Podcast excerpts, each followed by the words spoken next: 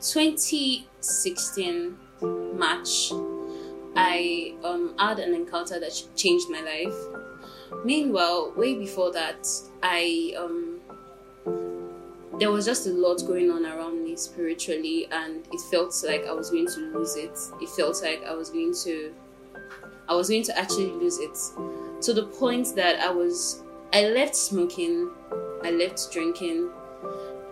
I won't say I left it completely, but I it wasn't enough, you know. And then I started going to churches just to find God. All of a sudden, I wanted to find God. All of a sudden, I wanted to actually know why He was angry at me, because that was what I felt. I felt I was not needed, but then I wanted to know what purpose He had for my life, or if I was placed on, on earth just to be that way. And, you know, I'll go to churches and I'll see people loving up on God. I'll see people worshiping God, and I'll see them crying. I'll see people, um, you know how, I'll see people feeling loved by God. It was something that I could see. It was beyond an expression. It was real. And um, I started asking God, if only you can give me two percent of this love. If only I can just feel it. Maybe I will feel accepted once again. And that has always been like my outcry then.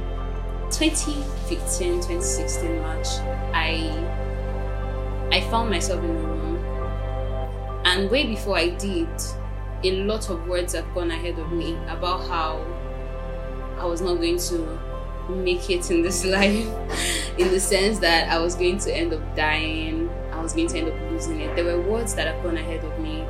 And I was like, God, is there a way you can change this? Is there a way you can do something about this?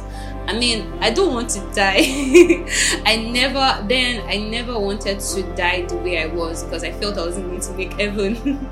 Now, it was not that I was scared I was going to die. The only thing I was scared about was going to hell. And um, I felt even if I was going to church, it wasn't going to be enough, because I didn't have a personal relationship with God. And um, I'm just going to go down to what happened in March. So in March, I found myself in a room, and I was lying down on the bed, and all of a sudden, everything went blank. I couldn't see anything. I couldn't see the light. I couldn't see anything. I was pressing my phone, and all of a sudden, I couldn't find my phone.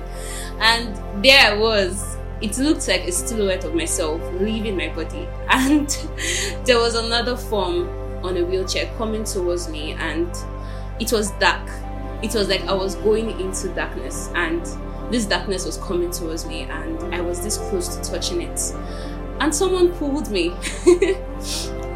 Yeah, someone pulled me, and I found myself. I woke up.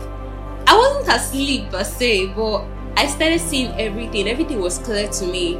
Apparently, what looked like two minutes was actually like an hour, because people have been calling me.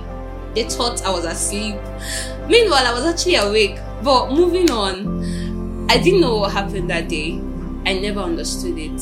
But I went back to school. Then I was in school. I went back to school, and I, um, that particular night when I went to bed, I woke up feeling, no, I slept feeling peace in my heart that I was going to be fine. But I didn't know where that assurance was coming from. And the next day, I woke up to my roommate praying, and she was praying, and I heard my name in her prayer, and she was like, "Segi, you won't die, you won't die." And all of a sudden, I started panicking again, because I was like, God, what is all this? What is going on? Then um, after she was done praying, she came to me, she hugged me, and she started praying for me. And she told me that it is written in the scripture that It will, um, it will wipe away their tears of sorrow, and there shall be no more death. And that was the word of God for me. And she told me she saw a vision of um, how I was, how like she saw she saw a shrine, and she saw a coffin, and she saw like a sacrifice. They were waiting for it, for the main sacrifice, and I was supposed to be the sacrifice, you know. And all of a sudden, while they were calling me, Jesus came in. And when she told me that, she told me Jesus told her to tell me that she loved me. That was the first time I felt loved. I felt loved, and it was real. It was not just a feeling. It was, it came as a person. You know, I felt, I felt that love like it was wrapped around me like a cloak. Just the way when I was depressed, it was like I was always wearing that garment of depression. So it was real to me. It was like I couldn't just take it off. But this particular love was that which I couldn't take off. And it was there for a while, and it still is. It is real. It is real. The love of God is real. It's beyond a feeling. And you know, after that, things started changing for me. You know, I started making covenants with God, and you know, I started serving God diligently. And I can tell you, I have never had any reason to go back to the way I used to live before. And I, I stopped smoking. I stopped. Why and how? It was easy. It, it was it was easy. It was like I was never addicted to it. It was like I was never it was like I was never oh my God, it was like it never happened. It was like it never happened. The walk my walk with God, my walk with the Holy Spirit has just been amazing. Till now, I am still a testimony. So indeed I am gospel.